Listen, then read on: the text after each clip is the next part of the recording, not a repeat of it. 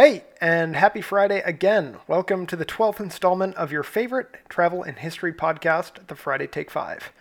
Each week, we do our best to scratch an itch for travel and history aficionados alike by adventuring to a new place with a new story.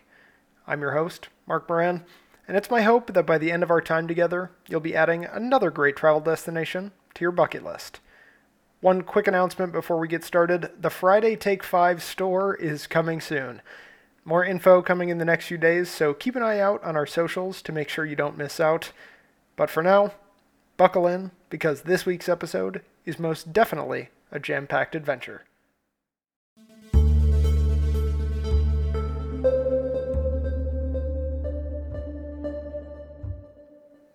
As originally sung by the Four Lads and They Might Be Giants, take me back to Constantinople. We're headed to the city of the world's desire, a city perfectly situated between two seas, spanning two continents, and bringing along with it nearly 2,000 years of history Istanbul. Today, Istanbul is a mix of chaos and serenity. Incredibly historic architecture paired with tall skyscrapers, street vendors selling doner, and shopkeepers bartering away. The city bridges the Sea of Marmara to the Black Sea, and along with it, the Eastern and Western worlds. Istanbul has been on my travel bucket list for years. The Turkish culture, food, and fantastic architecture are all incredibly exciting to me. In particular, I have a huge desire to experience the awe inspiring Hagia Sophia and Blue Mosque in person. Of course, the regulars listening to this show know that for me, it's often the story behind a city that makes it more interesting than anything. And that's the case with Istanbul, or should I say, Constantinople. For it wasn't until 1930 that the city was renamed from Constantinople to Istanbul. Constantinople was founded by the Roman Emperor Constantine I in 330 AD as a second or new Rome. For slightly more than the next thousand years, it served as the seat of the Byzantine Empire. Though largely a Christian empire, Constantinople was a melting pot, drawing cultural influence from both the East and the West.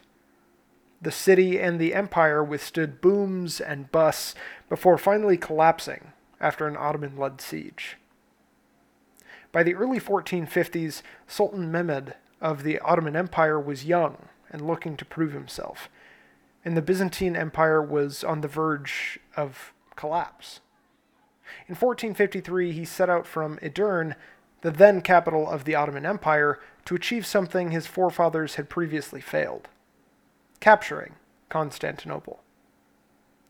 Mehmed arrived at the doorstep of the Byzantine Empire armed with gunpowder, elite sword fighters, cannons, cavalry, and ships. Modern estimates note he had anywhere from 60 to 130,000 men fighting from land, and over a hundred ships. By comparison, the Byzantines had only roughly 7 to 10,000 actual soldiers and less than a quarter the number of ships.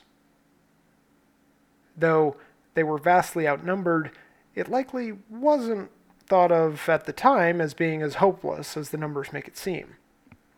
Constantinople was a strongly fortified city, had strong walls, and the ability to block outside ships from the city waters by raising a chain across the naval entrance. It was a combination of cunning by Sultan Mehmed, a stroke of bad luck for the Byzantines, and probably a bit of arrogance on the side of the Sultan that ultimately led to an Ottoman victory and the demise of the Byzantine Empire. One thing that still blows my mind is how the Ottomans ultimately were able to gain access to the city. After many, many days of fighting and heavy losses on the side of the Ottomans, the Sultan had his forces begin tunneling, trying to get under the city walls, and also building a land bridge to haul Ottoman ships overland past the Byzantine defenses into the bay of the city. The tunnels got shut down, but the land bridge was ultimately a success, and they were able to roll their ships over logs straight into the Byzantine bay to start piercing the Byzantine defenses. After over 50 days of sieging, Mehmed planned for a final all out assault. Before the dawn on the 29th of May in 1453, he launched a coordinated assault with artillery and multiple bands of soldiers. In the attack, the Ottomans mortally wounded a commanding officer within the Byzantine ranks. Chaos and confusion ensued for the Byzantine soldiers, and ultimately, Sultan Mehmed's elite Janissary regiment was able to push past the city's defenses. The Byzantine Emperor Constantine XI fought hard to the end, ultimately dying with his comrades beside him and his empire. After several days of looting and pillaging of the city, the Sultan took complete control and established the new capital of his empire. All told, the siege ended with many thousands dead or enslaved, and the true start of a new empire for the Ottomans. My high school history class didn't do a whole lot of digging into the fall of Constantinople. For me, it wasn't until watching a Netflix special called Rise of the Empires Ottoman that I learned in more depth just how truly wild the conquest for Constantinople was. Assuredly, Netflix took some liberties in their portrayal of the siege, but it did a great job at making the story accessible to a wide audience, including myself. I highly recommend giving it a watch if you want an, a more in depth look at the siege. Though quite the somber story, the conquest for Constantinople was undoubtedly a major turning point in history. Each incredible place has the good, the bad, and the ugly in terms of history and all of it's important. I hope we've gotten you to learn something new and to consider adding the deeply historical Istanbul to your travel list. I'm definitely hoping to head there soon.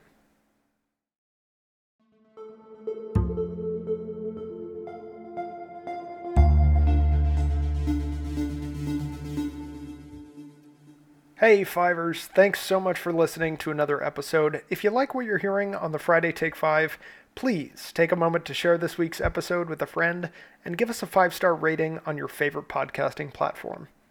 Have your own stories of Istanbul to share? We want to hear them, so please give us a follow and DM us on socials at Friday Take 5 or email the Friday Take 5 at gmail.com. Stay curious, stay adventuring, and have a great weekend.